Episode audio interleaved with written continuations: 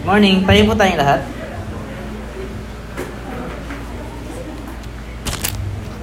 Pwede bang ngitihan muna yung katabi mo? Ngitihan mo lang. Tanggal kayo ng face mask. Ngitihan nyo lang. Minsan kahit hindi nyo, kahit tanggalin nyo lang yung face mask nyo, matatawa na yan eh. Di ba? Uh, face reveal naman tayo ngayong umaga, face reveal. Ano? So alam nyo, gusto ng Lord, kanina ang share ko sa worship team, gusto ng Lord na tayo nakikita masaya. Kahit na meron kayong pinagadaanan. Amen? Huwag yung laging itsurang pasas. Di ba? Parang itsurang ubas. Amen? Amen ba? Amen. Amen. Sinong ready sa umagang ito? Amen. Amen. Di ko marinig. Sinong ready na sa umagang ito? Amen. Amen. Yan. Kung ganyan lagi kayo, edi meron tayong palaging pa-breakfast, di ba? Hindi, biro lang. Tayo manalangin. Panginoon, maraming salamat po, O God, sa napagandang umagang ito, Lord. Na tunay nga, Panginoon, na ikaw po nibibigay sa amin ng kasiyahan, Lord. Ikaw nibibigay sa amin ng kagalakan sa gitna ng aming mga pinadaanan, Panginoon. Sa mga oras na ito, Panginoon, dinadalangin po namin ang iyong banal na Espiritu na siyang kumilos, Panginoon, sa lugar na ito, Panginoon. At nawa, Panginoon, maramdaman po namin, Lord God, ang maramdaman namin, Lord God, ang iyong presensya, Lord God, sa umagang ito, Panginoon. Kami katagpuin niyo, Panginoon, sa pamagitan ng salita, Lord, at bigyan niyo po kami ng pagkakaunawa sa mga bagay na gusto mong pong ipaunawa sa amin, Panginoon. Salamat po, Lord. Bigyan niyo po kami ng excitement, ng kagalakan sa pag-aaral ng iyong salita sa umaga ito, Panginoon. Salamat po. In Jesus' name pray. Amen and amen. Sige, pati. Good morning. Magandang umaga ang katabi. Meron pa pupuan dito sa harap. Amen.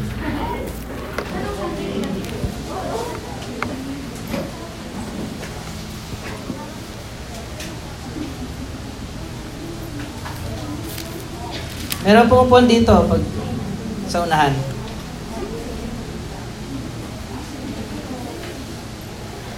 So gusto mong buksan natin ang Bible natin. Sino may mga dalang Bible? Oh, yung mga walang dalang Bible, ang gagawin natin sa mga yan?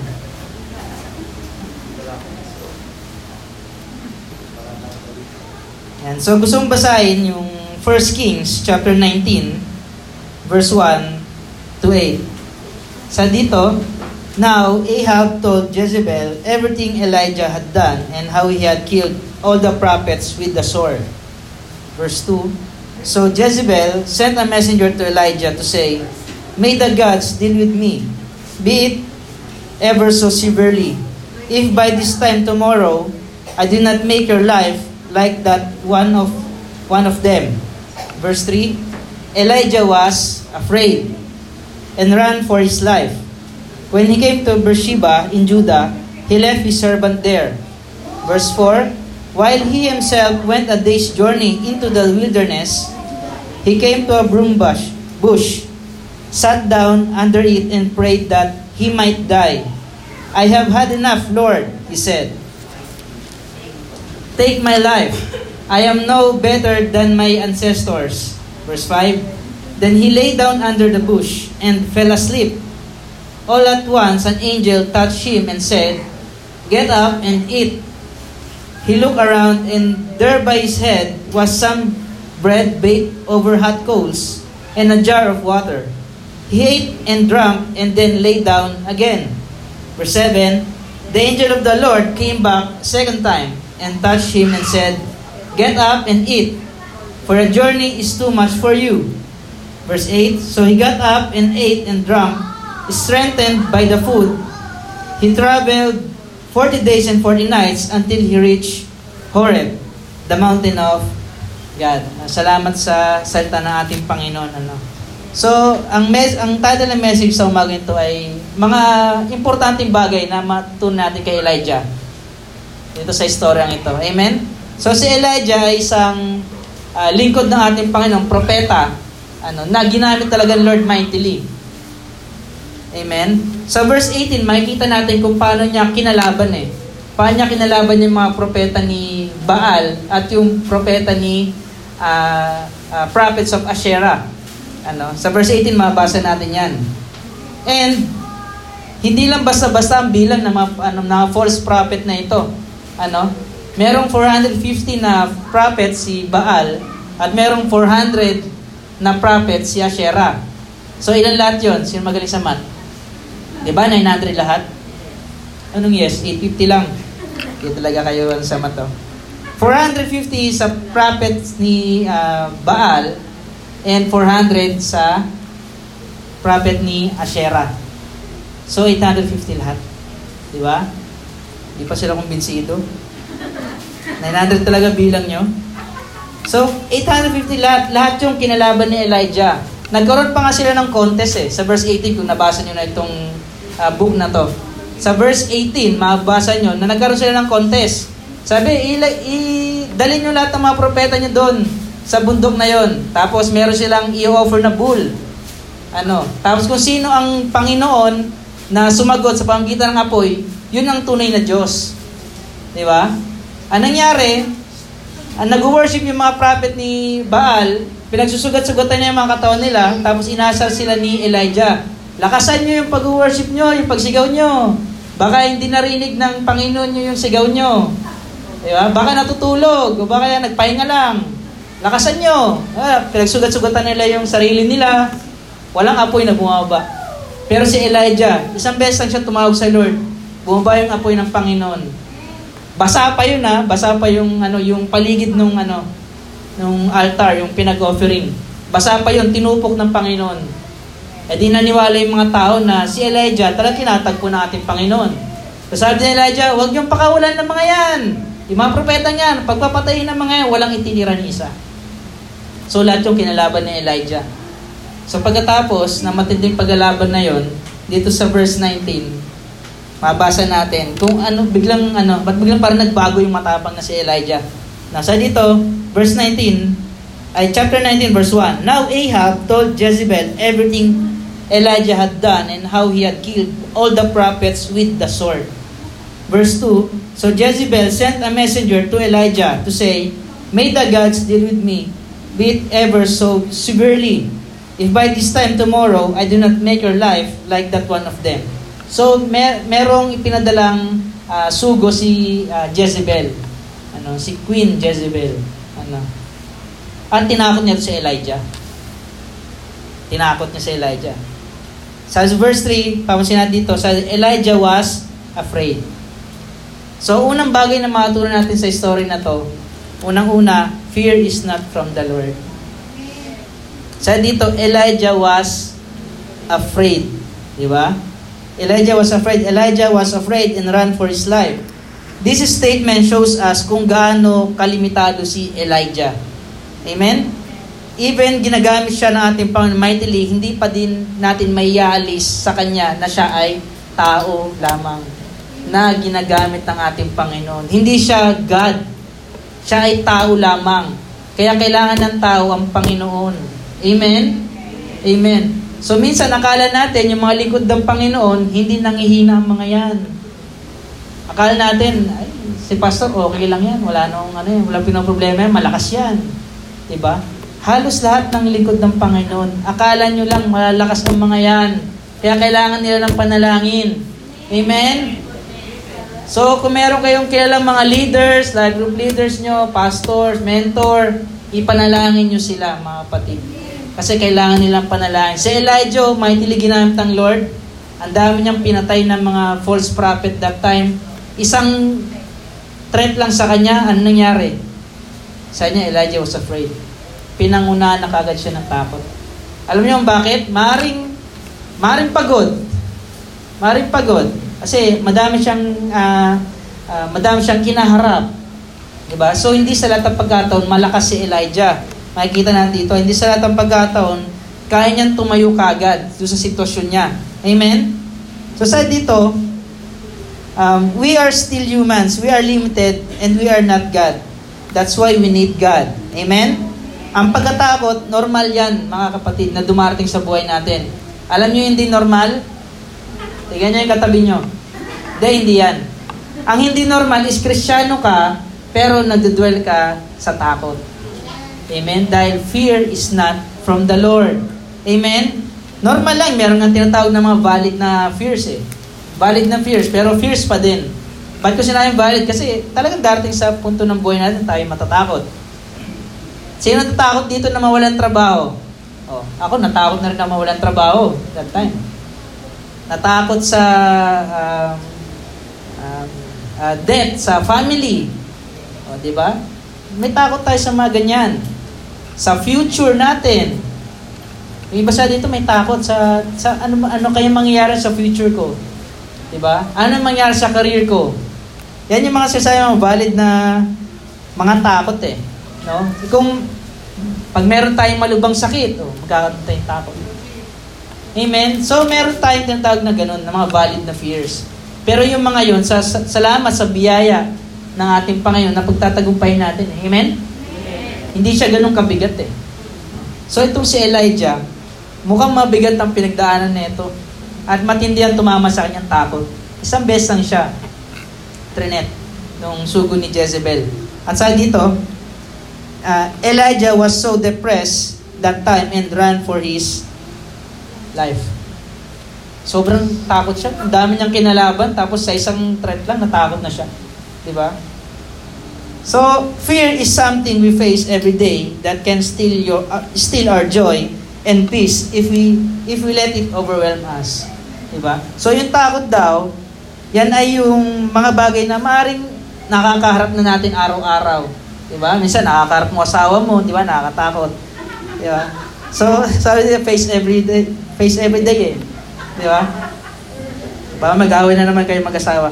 Fear is something we face every day that can steal our joy. At totoo naman, Pastor, pag nakikita ko, talaga na nanako yung nanako yung ano, kagalakan ko, Pastor. Eh. Gusto ko lang umalis eh. Di ba?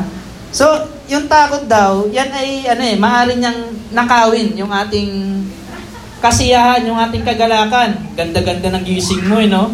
Pagkabungad sa'yo, nakasimangot. Ah, Nananakaw talaga, no? Pero pipiliin natin maging masaya, mga kapatid. May choice tayo. Amen? Kasi dito, kaya niyang, itong fear, kaya niyang nakawin ng ating kagalakan, kaya niyang nakawin ng ating kapayapaan. Yung peace. Amen? Pag hinayaan natin, no? kung hayaan natin na ito ay talagang mag, uh, mag-overwhelm sa ating ano, buhay. Amen? So, pag tayo dumaranas ng takot sa ating buhay, we can turn to scriptures to be reminder of God's love and promises of protection and peace in our lives. Pag meron kayong pinagdadaanan, ano gagawin? Balik ka agad doon sa word ng Lord. Di ba? Balik ka agad tayo sa word. Ganun lang dapat, mga kapatid pag meron tayong pinadaan, yung nakaraan, di ba, nabanggit ko yan sa topic natin sa depression. Pag meron kang matinding pinagdadaanan, kailangan mo na mga kapitan. Pag nalulubog sa, sa kumunoy, yung mga taong nalulubog sa kumunoy, ang ginagawa nila, naghahanap sila ng mga kapitan. Kasi kung wala sila mga kapitan, ano mangyari? Patuloy silang lulubog. Ang salita ng ating Panginoon, yung scriptures, ay kaya mag-remind sa atin ng pag-ibig at mga pangako ng ating Panginoon Amen? Kaya kung hindi tayo magbabasa ng salita ng ating Panginoon, ano na lang ang panghahawakan mo? Ano ang paghahawakan mo? Ano na lang ang hawakan mo? Leeg na. Leeg na ang hahawakan mo pag walang-wala kang talaga mga kapitan. Oh, sabay-sabay ka na. Lumbog. Diba? So, huwag tayong handog sa ganun mga kapatid. Kasi meron tayong kakapitan. Minsan, nagpapansin na nga to sa bahay. Eh. Diba? Minsan, nawawalis mo na ka sa daspan eh. Di ba? Hindi na natin nabibigyan ng time sa salita ng ating Panginoon. Kahit yung personal natin devotion, ni-remind ko uli ang mga youth. Sabi ko, magiging stricto na ako sa devotion.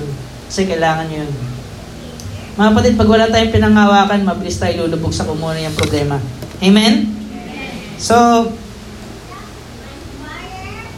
take note that we need to reminded about the Word of God when fear knocks in our lives. Amen? Kailangan balik kagad tayo sa salita ng ating Panginoon. Amen? So, yan. So, magpapatuloy tayo. Sa verse 4, ang sabi sa verse 4, While he himself went a day's journey into the wilderness, he came to a broom bush, sat down under it and prayed that he might die. I have had enough, Lord, he said. Take my life. I am no better than my ancestors. So si Elijah nagsasalta dito, sa doon, uh, pumunta siya sa wilderness that time, nang siya ay natatakot. So is, pangalawang bagay na matutunan natin, very short lang ang message na to, Pangalawang bagay na matun natin dito, the purpose of wilderness in the lives of God's people. May purpose pala yung wilderness. Ano? So baka may bago sa pandinig nyo yan. Ano? May purpose palang wilderness.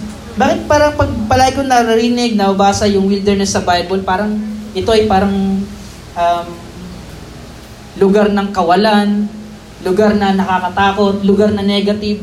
Ano, pag nabanggit yung wilderness, negative ka mo pa sa isip natin. Pero ang nakita natin dito, salamat sa ating Panginoon, may purpose ang wilderness sa buhay ng mga anak ng Panginoon. Amen? So, basahin natin ha. Sa dito, while he himself went a day journey into the wilderness. So si Elijah, nung siya ay natakot, tumakbo siya. Ano? At saan siya napunta? Sa wilderness. Amen? Isang bagay na may dito na if you are at a wilderness place in your life, you may find it to be more puzzle than purpose. Minsan nakala natin, um, gulong-gulo na tayo eh. Hindi natin nakatatagpuan na may purpose pala yun. Amen? Di ba, madalas naman ganun. Ang madalas na wilderness natin, yung mga ano eh, mga problema sa ating buhay. Di ba? Pag nandun na tayo sa problema sa ating buhay, nag, naguguluhan tayo, hindi natin nakikita may purpose pala yung problema na yun. Amen, church? Sabihin mo sa tabi mo, may purpose ang wilderness sa iyong buhay. May purpose ang wilderness sa iyong buhay. At totoo yan mga patid. You might be overwhelmed and confused pag kayo ay nasa wilderness. Amen? Pag kayo ay nasa wilderness, you might be overwhelmed and confused. You might find yourself questioning God's wisdom or maybe even your own. Ganto na ang nangyari kay Elijah. Nung siya ay nasa wilderness na, nandyan na yung mga pagkukestyon. Diba? Lord, kunin mo na ang buhay ko. Ayoko na. Diba? Ganyan kayo pag ganyan tayo, no? Pag nakarasa yung problema. Diba? Lord, ayoko na. Sawang-sawa na talaga ako. Sawang-sawa na ako sa asawa ko. Sawang-sawa na ako sa mga nangyari sa buhay ko, Panginoon. Ayoko na. Diba? Minsan pag napapatabi kayo sa isang kanto, na pag-iisip-isip nyo, dahil gumugol sa isip nyo, nasa wilderness na kayo mga kapatid. Congratulations.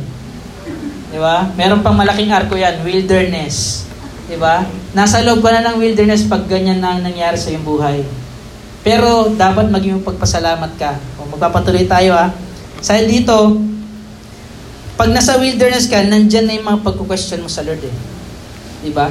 So dahil nagko-question ka sa Lord, maniniwala ka na may Panginoon kasi nagkukasyon ka sa Lord eh. Di na pwede magkukasyon ka sa di mo kilala. Tama? Ngayon, nalalaman mo na merong Panginoon. Diba? Kaya nagtataka ka eh. Lord, bakit? O, tumatawag ka ng Lord. Sabi, alam mong may Panginoon. Yan ang isa sa mga purpose ng wilderness. Maalala mo may Panginoon. Amen? Maalala mo meron ka palang tinatawag pag ikaw ay nakaranas ng kasakitan, ikaw ay nakaranas ng problema sa iyong buhay, meron ka palang matatawagan. Meron kang mga kapitan. Minsan lalabas na lang bigla sa bibig natin eh. Kahit na magreklamo ka, nandiyan pa din yung Lord eh. Lord, bakit? Oh, di ba? Nandyan si Lord. Di ba? Kahit na magreklamo ka, nandyan si Lord. Amen, mga kapatid. So, nandyan yung pag-question. Minsan, kino-question natin yung wisdom ng Lord. Lord, ba't ganito inayaan mo itong bagay na to? Bakit, Panginoon, ito, hindi mo inalaw sa akin?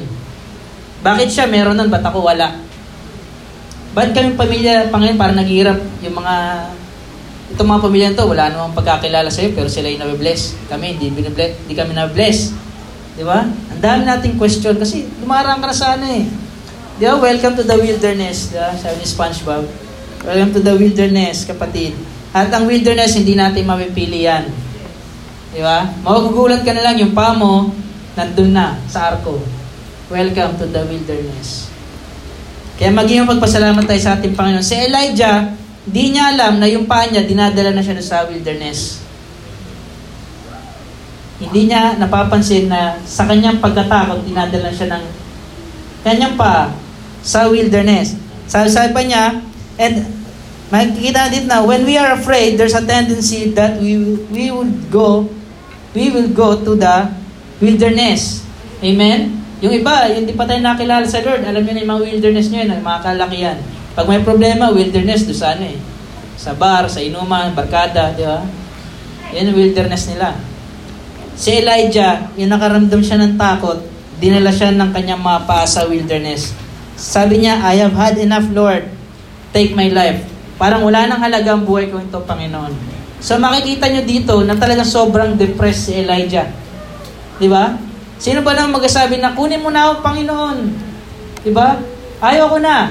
Kung hindi ka naman, kung ang problema mo lang naman ay wala kayong wala kayong makain. Kung yun lang ang problema mo. So yun, sobrang depressed ang situation dito ni Elijah. Na talaga sobrang napangunahan siya ng takot. At maniwala kayo mga kapatid, darating at darating tayo sa ganitong klaseng punto kay Elijah. Amen? Darating tayo. At makakaranas tayo ng mga trials talagang susubok sa ating pagiging kristyano. Amen? God allows our feet to go through this wilderness of our lives for a greater purpose. Amen? Totoo yun, mga kapatid. Minsan di natin napapansin na yung wilderness na yung pag tayo ay uh, pag tayo ay natakot, na, napupuno tayo ng takot sa ating buhay, di natin napapansin, di natin tayo, napupunta tayo sa wilderness. Pero may purpose pala yon kaya dapat hindi tayo matakot. Amen? Dapat yung perspective natin is katulad ng perspective ng ating Panginoon. Ano ba ang tingin ng Panginoon sa problema? Yung problema na yan, yung mga trials na sa ating buhay, yan ay para maintindihan natin na kailangan natin ng Panginoon na hindi natin kaya mag-isa. Ganun, God's perspective. So tayo, pag titingin tayo sa perspective ng ating Panginoon, makikita natin na itong problema ito, may purpose to sa akin. Amen? So magbabago ngayon yung pag-iisip mo pagdating sa mga problema sa buhay. At hindi tayo binibigyan ng ating Panginoon ng problema na higit sa ating kapasidad. Amen? Di ba napaganda nun? Di ba? Siguro malulungkot kayo pag sinabi Lord na, sige, bibigyan kayo ng problema na higit pa sa inyong kakayanan. Malulungkot talaga tayo nun. Pero ang pangako ni Lord sa Corinthians, di ba? Wala akong pagsubok na inaalaw o pinapahintulutan sa inyong buhay na hihigit pa sa inyong kakayanan. Ibig sabihin nun, pantay So may kakayanan tayong ma-overcome yun. Amen, mga patid? Amen. So, time in the wilderness means facing wilderness struggles. Totoo naman, may struggles sa wilderness pag tayo ay nakapasok dyan. Even si Jesus Christ nakaranas ng temptation sa wilderness. Right? Amen? Sa dyan, time in the wilderness means facing wilderness struggles and wilderness hardships and wilderness questions. Hindi mo mawawala yung pagtatanong na yan, mga kapatid. No? And it can be a place of problems, but take note, at the same time, a place of purpose. Amen? Dapat pag nasa wilderness tayo, hindi lang natin nakikita dito yung um, yung problema natin, tas madami tayong questions sa Lord. Hindi lang natin nakikita na ito ay uh, pasakit lang sa aking buhay, dagdag lang sa aking mga uh, kasakitan, pero that nakikita din natin yung purpose ng wilderness. Amen? But at the same time, yung wilderness daw is a place of purpose. Amen? The wilderness is a puzzle from our perspective. But from God's perspective, it is His perfect plan for our lives. ba? Sa sa ating paningin, mga kapatid, pag tinitigan natin ang wilderness, akala natin parang maze 'yan eh na parang ayoko pumasok kasi ba, may di na makaalis dyan. Alam niyo na siguro yung mga maze, di ba? And ngayon, ganun ang tingin natin sa wilderness. Ngayon, kung titigan natin sa perspective ng ating Panginoon, it is His perfect plan for our lives. Amen? Ang lahat ng mga mahusay na mga lingkod ng ating Panginoon sa Biblia, walang hindi dumaan sa wilderness. At walang nagtagumpay na hindi dumaan sa wilderness. Tama? Walang nakarating sa promised land nang hindi dumaan sa wilderness. So tayo din sa ating buhay, kung gusto natin marating yung perfect plan ng ating Panginoon, dadaan tayo sa wilderness. Amen? O, so tapigan mo yung kapatid mo. Tapigan mo yung katabi mo. Kaya mo dadaan tayo sa wilderness. Maging ready ka.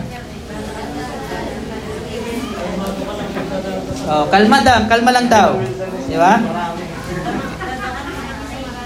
Amen. So ulitin ko, the wilderness is a puzzle from our perspective. But from God's perspective, it is His perfect plan for our lives. Amen? Ano makikita pa sa wilderness? In the wilderness, God reveals Himself. Amen?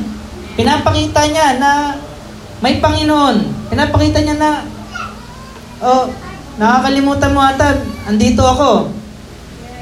Diba? Madalas nakakalimot tayo at ang gamot sa kalimot, ano? Paalala. Diba? Ano pa? Ano pa makikita sa wilderness? In the darkness of the wilderness, He is your light. Ang ating Panginoon, ang ating ilaw. So hindi niya tayo pababayaan pag tayo duman sa wilderness. Kung tayo, ang mga paman natin ay madala dun sa wilderness, hindi niya tayo pababayaan. Ang ating Panginoon, ang ating ilaw. Ano pa? In the confusing maze of the wilderness, ganda ang ginamit, no? Confusing maze. In the confusing maze of the wilderness, you learn to let Him be our guide be your guide. Di ba? Sa wilderness, pag nakapasok ka dyan, makikita mo na si Lord nandito. Si Lord ang aking ilaw. Si Lord ang aking guide. Laging i- i-input sa'yo ng Lord yan. Ano, pag nasa wilderness ka. Kasi alam niyo, sa totoo lang, pag hindi tayo duman sa problema, hindi natin maiisip ang Panginoon. Di ba? Pag masayang masaya ang buhay mo, wala kang problema, eh, dami mong pera, umiga ka sa pera. Grabe, no? Umiga sa pera. Nag-benching ko. Tapos ano, di ba? Hindi, I mean, um, masaya ang buhay yung parang wala kang pinagdadaanan na problema. Lahat, smooth. Di ba? Minsan nakakalimutan natin ang Panginoon. Eh, hindi ko na sabing minsan, madalas. Sa totoo lang, madalas nating nakakalimutan ng ating Panginoon. Amen? Welcome po. Amen. So, makita natin dito na in the confusing maze of the wilderness, you learn to let Him be your guide. So, matutunan natin, o natututunan natin pag nasa wilderness tayo, na inaalaw natin na, sige Lord, ikaw na nga magmaneho ng buhay ko. Hindi ko na kaya, Panginoon. Pag, pag ginagawa ko ang gusto ko, daming mali, Panginoon. Ikaw na, Lord, ang mag-control. Ikaw na bahala sa buhay ko. Si Lord na ang ginagawa nating super nga ng ating buhay. Eh. Diyan sinasabi. Siya na yung magmamaneho ng ating buhay.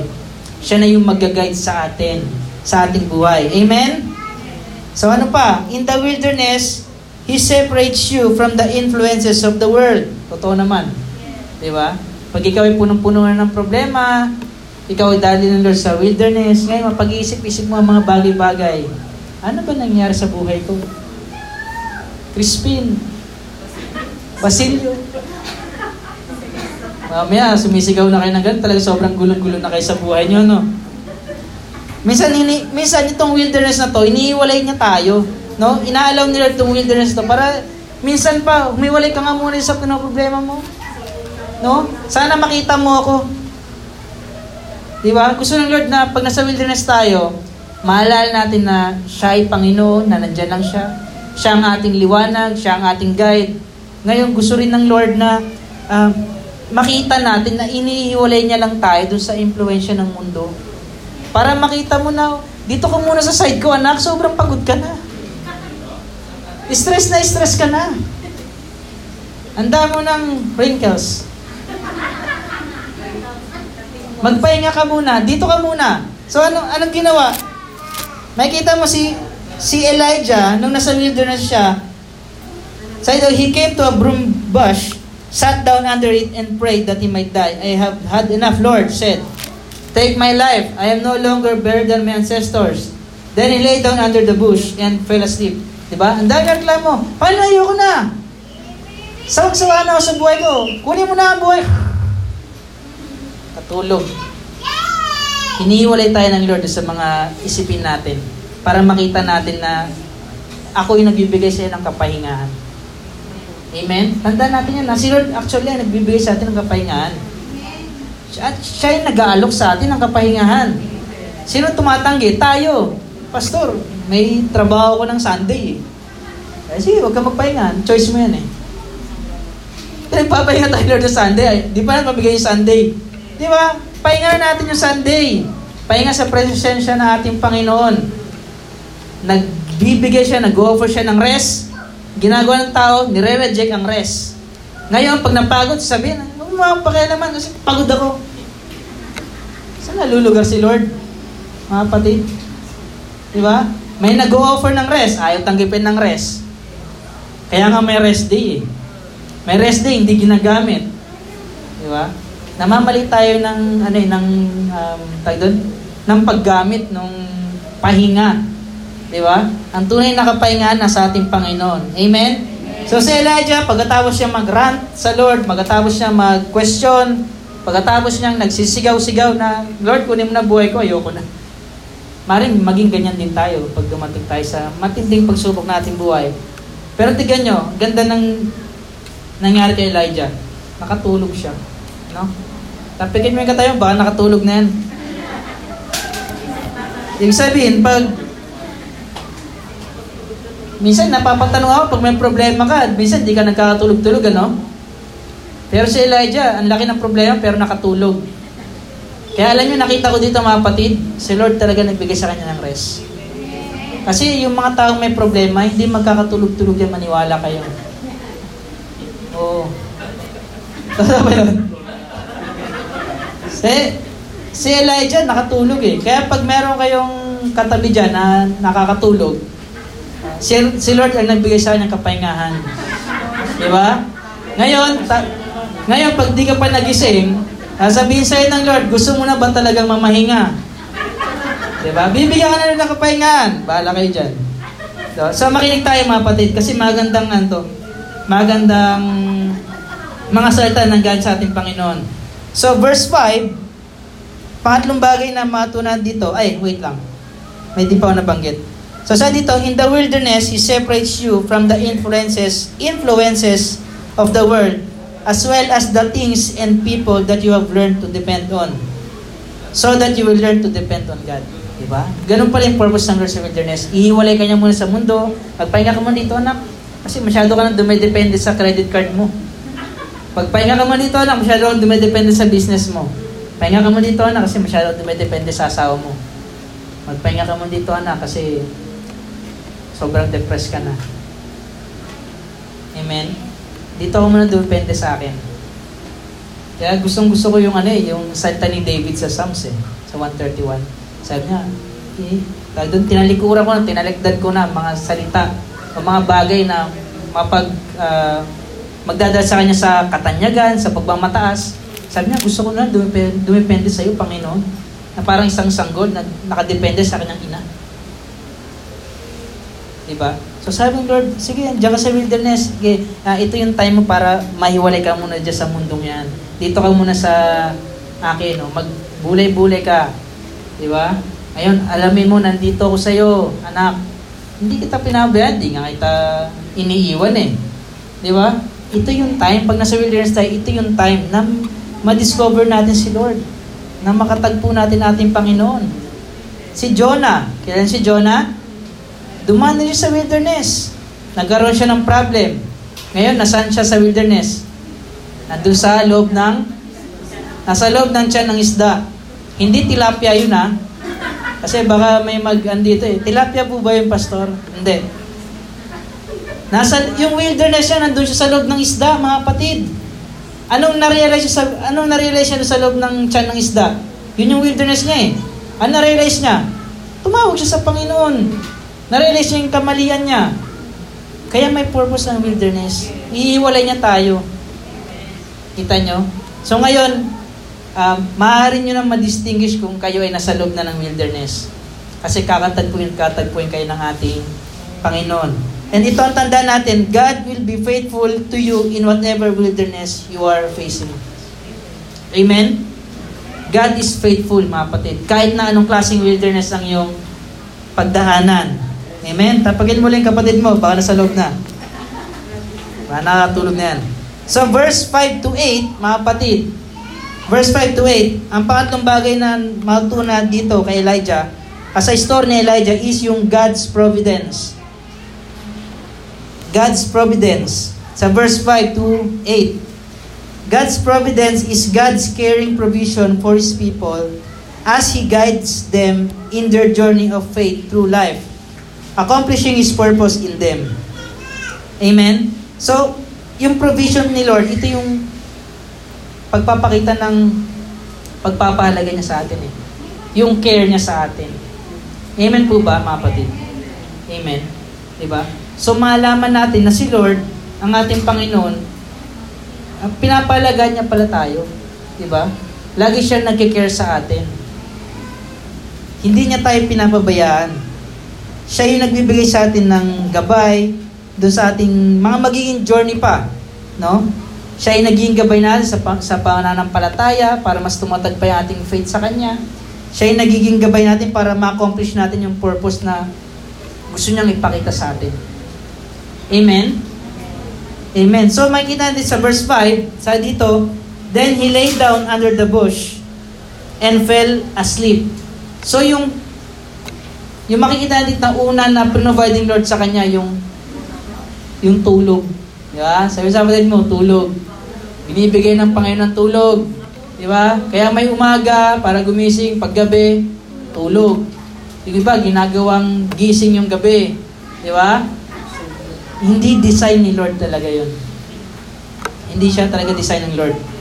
Maniwala kayo, naranasan ko na yan. Di ba? Kaya nag-struggle din ako that time. So, si Lord, naniniwala ko si Lord ang nagbigay kay Elijah ng kapahingahan dito sa tagpong ito. Bigla na siya nakatulog eh. Di ba? Hindi kayang ibigay ng ano yun. Na pag ikaw may problema, isip ka ng isip. Actually, gising ka lagi. Pero si Elijah nakatulog. Sobrang depressed niya itong taong to. Pero siya nakatulog. So, si Lord nag-provide ng sleep kay Elijah. Nag-provide ng tulog. Inantok, nakatulog si Elijah para mapagpahinga siya. Amen? So tayo din sa ating buhay mga kapatid, binibigay tayo ng Lord ng, ng kapahingahan.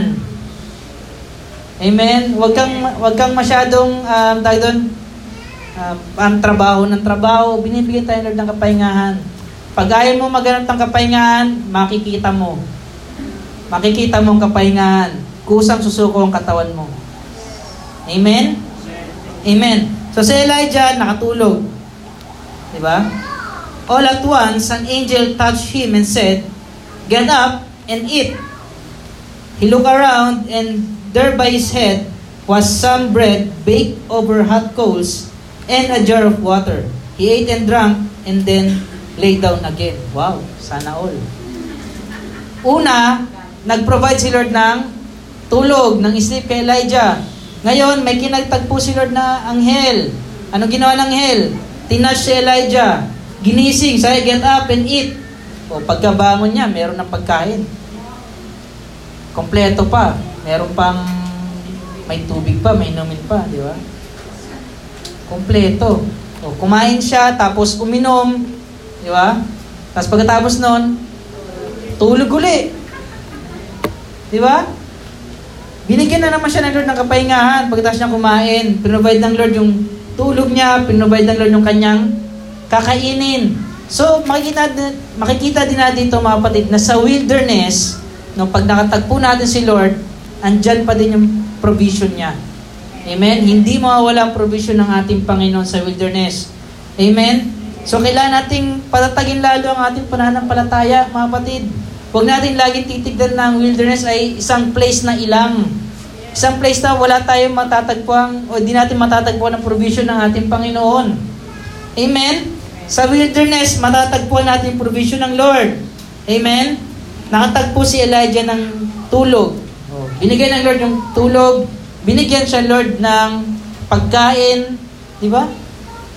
Ganyan si Lord mag-provide pagkailangan na sa mga pangangailangan natin. Amen?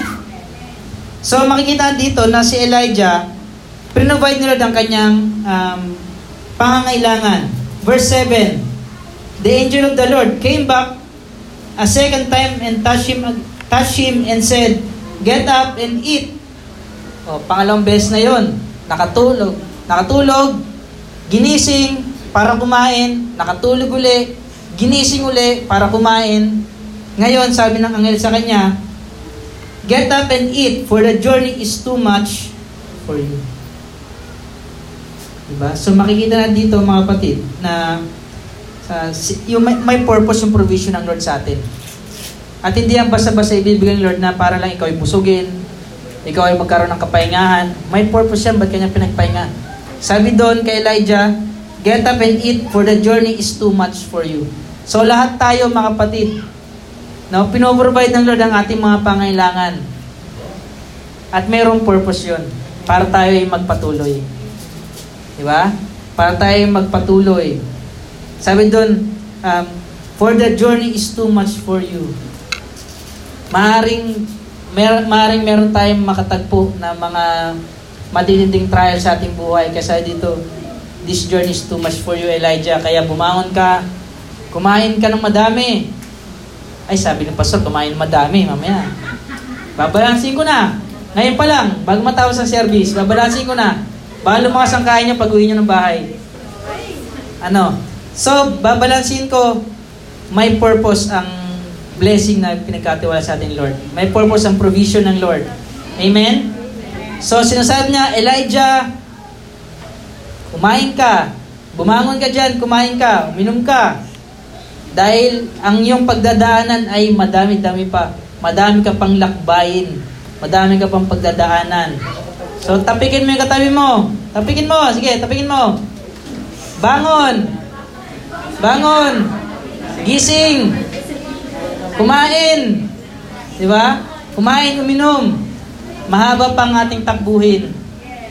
Mahaba pa nga takbuhin mga kapatid. Akala nyo, hirap na hirap na kayo ngayon, mahaba-haba pa takbuhin natin. Tatlong taon pa lang ang gentry. Babying baby pa. Madami pa tong uh, madami pa tong pagdadaanan at madami pang shaking ang gagawin ng ating Panginoon. Di ba? Yung iba gusto shakies eh, hindi shaking eh. Di ba? So madami pang shaking ang gagawin ng ating Panginoon sa atin. Pero tunay at tapat si Lord sa ating buhay Amen? Kaya manatili tayong tapat sa Kanya. Amen? So, God's mission is to save people and shape them to be more like Jesus. Yan ay isa sa magandang um, bagay na matutunan natin na ang mission ni Lord para sa atin ay para mailigtas tayo. Mailigtas tayo, tapos i-mold niya tayo, i-shape niya tayo dun sa uh, dun sa uh, tag dun, dun sa character na gusto niyang makita sa atin. Amen? Gusto niyang ano, gusto niya tayong i-mold, gusto niya tayong i-shape, di ba? To be more like Jesus. Amen, mga batid? So ngayon, si Elijah, sa dyan, um, verse 8, So he got up and ate and drank. Strengthened by that food, he traveled 40 days and 40 nights until he reached Horeb, the mountain of God. So nakita nyo, bakit siya pinakain ng madami? Bakit siya pinakain? Kasi ang layo pa ng lalakbay niya. Biro niya nilakbay niya. Sa doon, no? pinalakas siya ng pagkain. Di ba? Kaya, pastor, kain ako ng kain eh. Strengthened, strengthened by that food, he traveled 40 days and 40 nights. 40 days and 40 nights, mga patid. Ano? So, talagang yung, yung provide ng Lord sa kanya na pagkain is, ano eh, nagbigay sa kanya ng kalakasan. Amen? Kaya, mga kapatid, isang bagay na uh, dito na maghintay tayong lahat. Mari sa buhay natin, para tayo naging si, ano eh, naging si Elijah, no? Uh, pag nakaranas tayo ng takot, nakaranas tayo ng um, problema sa ating buhay, gusto na natin mag-quit, gusto na nating tumakbo, o gusto natin, Lord, kuhanin mo na lang yung buhay ko. O wala nang tong, ano, wala nang tong halaga. Wala nang tong purpose. Ano. Pero, alam niyo, magiging mapagpasalamat tayo sir, sa mga pagkataong ito. Na yung paa natin, dinadala niya tayo. Dinadala niya tayo sa wilderness. Unang-una para, para ihiwalay tayo. Ay unang-una para makilala natin, makita natin na buhay at totoo ang ating Panginoon na matatagpuan natin siya. Pangalawa, para makita natin na hinihiwalay lamang tayo ng Lord dun sa mga uh, dun sa mundo natin na sobrang nakadepende tayo. Pangatlo, para ipakita ng Lord na sa wilderness na yan, meron pa rin provision. Ang daming ayaw duman sa wilderness kasi natatakot.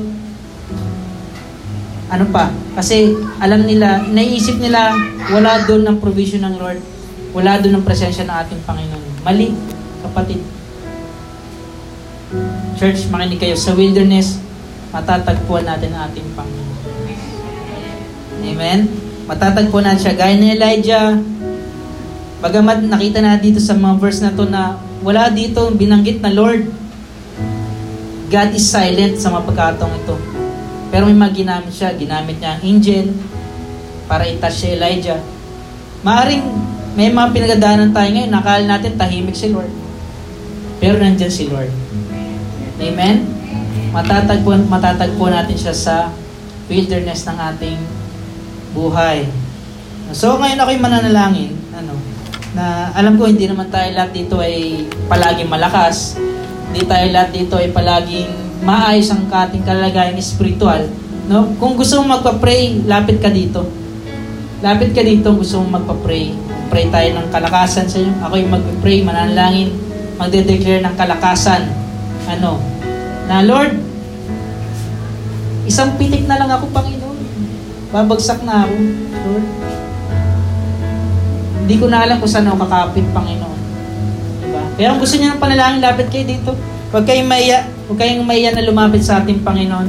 Gusto ng Panginoon yung mga taong mapagkumbaba. Gusto ng Panginoon yung mga taong uh, talagang um, bukas ang puso sa pagtanggap ng kanyang um, pagtanggap ng kanyang kapahingahan. Kasi si Lord nagbibigay ng kapahingahan sa atin eh. Amen? Amen. So, salamat sa Lord. Salamat sa mga puso na tapat, no, honest, na talagang di ko, actually, di ko alam ko, no? di ko masilip ang mga puso nyo. Kung ano mga pinagdaanan nyo. Pero si Lord ang nakita ng ating puso at isipan. Amen?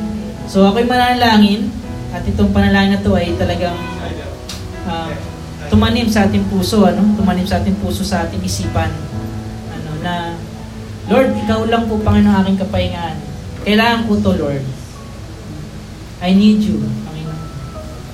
Sobra na po akong nababagabag ng aking mga pinagdaan na to. Kailangan po kita, Panginoon. So tayo manalangin. Lord, salamat po, Panginoon, sa buhay ng mga taong ito, Lord God, na lumapit sa iyo, Panginoon. Bagamat hindi ko po nakita, Lord, ang kanilang mga pinagdaanan, Lord. Isdalahin ko po, Panginoon, na ikaw po, Panginoon, kumatagpo sa kanila. Na naayon, Lord, at sa kanilang mga pinagdaanan, Panginoon. I pray for provision, Lord, sa kanilang buhay, Panginoon. Tuman, Panginoon, ay uh, provision sa financial, Panginoon. Provision sa kapahingahan, Lord. Sa pagkain, Panginoon. Sa um, kagalingan, Lord. Sa karamdaman, Panginoon. Sa peace, Lord God, o kapayapaan, Panginoon. Uh, we declare, Panginoon, ng peace of mind, sa bawat isa na mayroong pinagdaanan, Panginoon. Kailangan ko din po, Panginoon, patuloy ka po nilang makatagpo sa kanilang buhay. Patuloy mo pang i-clear ang kanilang isipan sa pagkatakot, Panginoon. Patuloy mong i-clear ang kanilang puso, Panginoon, sa mga maling mga gawa, Panginoon. Salamat po, Panginoon, na patuloy nga po ikaw, Lord God, ang nais namin maranasan sa kalagitnaan, Panginoon, ng aming mga pinagdadaanan, Lord. Salamat po, Panginoon. Salamat po dahil patuloy yung pinapakita, Lord, na nariyan ka, Panginoon, sa aming tabi. At nariyan ka, Panginoon, sa aming mga wilderness na aming kinakarap sa aming buhay, Panginoon. Salamat po, Lord. Salamat sa iyong katapatan sa aming buhay. Bagamat kayo po nagagawa ng pagkakamali, Panginoon, still, Lord, Ikaw, Panginoon, ay tapat sa amin, Lord. Kaya ngayon din, Lord, kahit po, Panginoon, ay humingi ng kapatawaran sa aming mga nagawang kasalanan, Panginoon. Kaya, Panginoon, ay uh, patawarin mo, Panginoon. Kaya, Panginoon, ay katagpuin mo ng iyong habag at ng iyong biyaya, Panginoon. Kaya, Lord, sa mga pagkakanto, Lord, salamat, Panginoon. Dahil patuloy mong pinapakita na ikaw ang Panginoon. Ikaw ay Panginoon sa lahat ng oras, Lord. Ikaw ay Diyos sa amin, Panginoon. Lord, kung kayong Panginoon ay gulong-gulo na, Lord, sa mga iniisip, Panginoon. Inaalaw ka namin, Panginoon, na ikaw na, Lord, ang pumasok sa aming mga puso at isipan, Lord. Ihiwalay mo kayong Panginoon sa kamunduhan, Panginoon. Ilagay niyo po kami sa rest, Lord God. Bigyan niyo po kami ng kapahingahan, Panginoon. Kapahingahan na nagmumula sa iyo, Lord, hindi kapahingahan ng mundo, Panginoon. Salamat po, Lord, sa rest, Lord na ipagkakatiwala mo sa mga taong ito, Panginoon, na nakakaranas ng mga pagsubok sa kanilang buhay, Panginoon. Salamat, Lord God, sa kapahingahan na ipoprovide niyo po sa kanila, Panginoon. Salamat po, Lord. Tunay ka pong tapat sa kanyang buhay, Panginoon. Salamat po, Lord. At ito po ang aming samit dalangin sa Paan Jesus. Amen and Amen. Yan. So mga kapatid, si Lord ang nagbibigay ng rest sa atin. Kailangan natin i-embrace to. Kailangan natin i-accept ang rest na binibigay sa atin ating Panginoon. Amen? Amen. So God bless po. God bless po sa ating lahat. Tapos na po ang ating uh, service. Um, siguro po mag-circle po muna tayo. Yung per group. Five minutes lang po.